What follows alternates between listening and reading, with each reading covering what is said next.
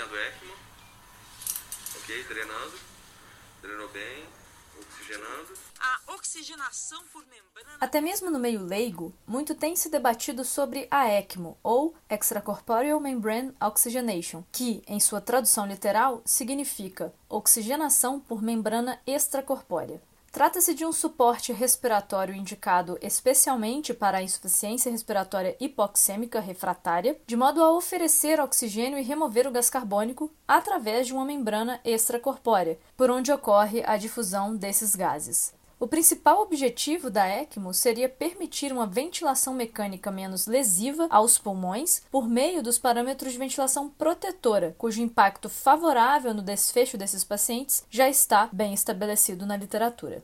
Juliana, a primeira descrição bem-sucedida da ECMO ocorreu no início da década de 70 numa vítima de politrauma e injúria pulmonar secundária. Posteriormente, outros relatos de casos foram surgindo, mas sem impacto direto na redução da mortalidade comparativamente a outras estratégias de tratamento, o que limitava o uso da ECMO considerando seu custo elevado e as complicações associadas ao procedimento. Com o passar das décadas, houve aperfeiçoamento da técnica e dos equipamentos utilizados para a realização da ECMO, o que coincidiu com os primeiros resultados benéficos dessa terapia na literatura médica.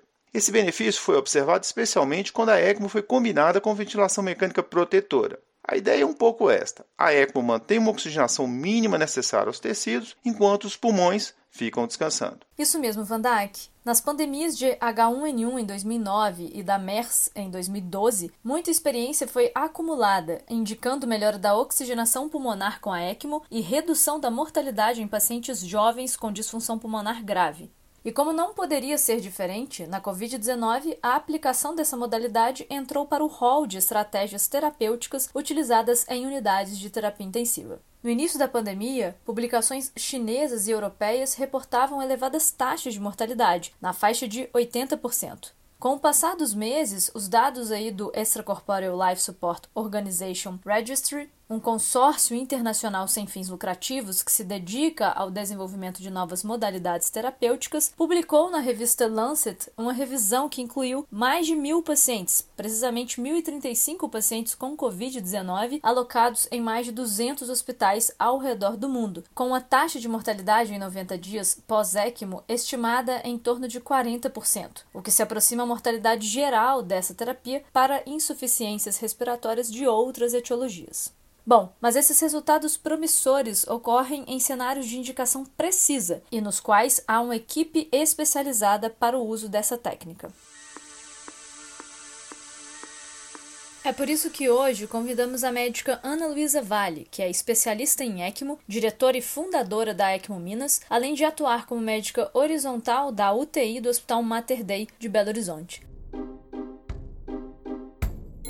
Com relação aos tipos de ECMO, Ana Luísa, qual a diferença de cada um e qual seria a modalidade mais utilizada? Bom, professor, vamos lá. Nós temos as ECMOs veno-venosas, que seriam o quê? Para substituição pulmonar, quando eu preciso apenas de oxigenação ou de lavagem de CO2. E aí o que, que eu faço? Uma drenagem venosa com retorno também venoso. Nesse caso, como eu disse, apenas oxigenação ou retirada do CO2, usado em síndromes respiratórias principalmente. Mas aí também tem um outro tipo que seria a ecmoveno arterial, em que eu faço a drenagem venosa e retorno na artéria. Aí seria para quê? Para os casos em que eu preciso dar débito, dar fluxo. Eu estou, neste caso, substituindo a função cardíaca. Então, nós temos esses dois tipos principais. Existem também alguns tipos de variações, por exemplo, quando eu faço duas drenagens venosas e um retorno arterial, seria um VVA. Eu posso cambiar, né, mudar de um para outro. Por exemplo, eu estou fazendo uma ecmoveno venosa para um paciente que precisa de substituição pulmonar. De repente, esse paciente pode ter um choque cardiogênico envolvido. Eu posso pegar e iniciar um retorno arterial, fazer uma nova canulação arterial. Então, eu estaria dando os dois suportes, suporte pulmonar e cardíaco. Em geral, as ECMOs venosas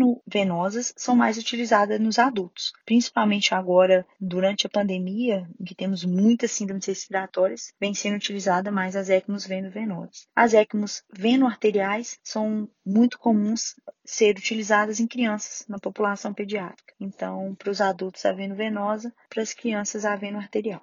Ana Luísa, e sobre o desmame, a decanulação da ECMO, como ocorre? Há um tempo mínimo ou máximo de uso, por exemplo? Então, sobre o desmame, ele funciona assim, bem parecido com o desmame de ventilação mecânica. A gente, quando vê que o paciente já está menos dependente da ECMO, a gente começa a reduzir os parâmetros, começa a reduzir tanto o fluxo quanto o AFI de O2 que a gente está dando pelo equipamento e vai diminuindo, literalmente desmamando. E quando o paciente já não está mais dependente, a gente chega nos parâmetros mínimos, a gente faz o que a gente chama de um trial. Desliga os gases, por exemplo, se estamos fazendo um trial para uma ECMO VV, a gente desliga os gases e deixa o fluxo contínuo lá, por um tempo de 12 a 24 horas. Se o paciente fica bem, fazendo gasometria, gasometria está boa, os parâmetros vitais estão bons, a gente pode retirar, decanular é o termo que a gente utiliza. Para ECMO vena arterial é praticamente a mesma coisa, só que aí a gente vai reduzindo, reduzindo o fluxo, chegar a um fluxo mínimo, o paciente já vai estar com menor quantidade de amina, já vai estar mais estável, então a gente pode retirar. As ECMOs veno-venosas costumam ser mais longas, pois as síndromes respiratórias demoram mais para melhorar em geral do que as síndromes cardíacas que são reversíveis. Como a gente faz ECMO para substituição cardíaca para casos que sejam ponte para uma melhora ou ponte para um tratamento definitivo, em geral elas são mais curtas. Na ECMO veno-venosa, a gente sabe que o pulmão demora mais para melhorar. Então gira em torno aí de 10 a 12 dias uma ECMO venosa, a média, mas existem casos que podem levar meses. Já temos casos na literatura, não no Brasil, mas fora, que duraram até mais de um ano. Haveria alguma particularidade desse tratamento em pacientes com Covid-19? Bom, Juliana, em relação ao tratamento dos pacientes de Covid com a terapia ECMO, o que eu gostaria de ressaltar seriam basicamente as indicações. As indicações devem ser muito precisas e bem avaliadas, porque sabemos que, assim, em pacientes em que não há indicação, a terapia pode fazer até mais mal do que bem. Então, deve ser bem indicada no momento certo, com todos os seguindo todos os guidelines. A gente tem os guidelines da ELSO, que é a sociedade que organiza a ECMO no mundo. Existe a ELSO da América Latina, que é quem tem todos os dados e faz a regulamentação aqui no Brasil. Então acho importante que a gente sempre tenha em mente isso, discuta o caso com pessoas que já são experientes. A gente tem muitos grupos no Brasil que já faziam bem antes de chegar a pandemia. Não se aventurar a fazer terapia sem ter conhecimento, porque isso é muito perigoso perigoso. Eu acho que é basicamente isso: saber as indicações, saber que é uma terapia bastante complexa e deve ser muito bem indicada e no momento certo.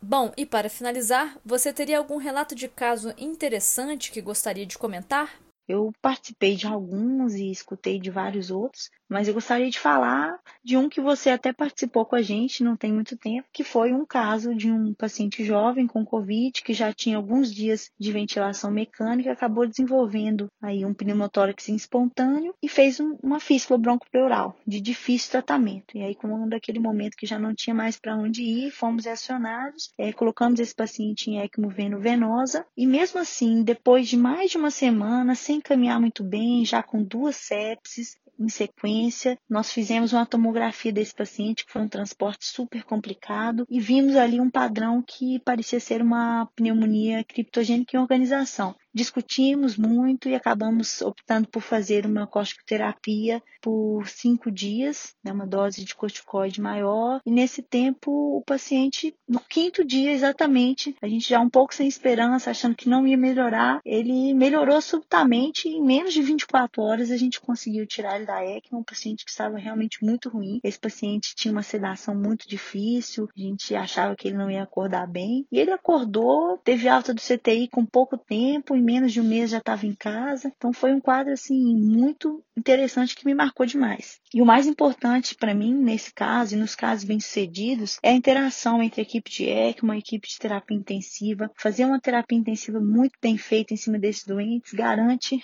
realmente que a gente tem uma melhora. Por quê? Porque a gente utilizar a ECMO sem fazer uma fisioterapia respiratória adequada, sem ter um manejo de antibiótico adequado, sem ter um manejo de terapia intensiva adequada, não serve para muita coisa, porque a ECMO em si ela substitui, mas a gente tem que melhorar o órgão enquanto isso. Então fica aí essa mensagem principalmente para os pacientes de COVID. Uma terapia intensiva bem feita em conjunto com uma terapia de ECMO.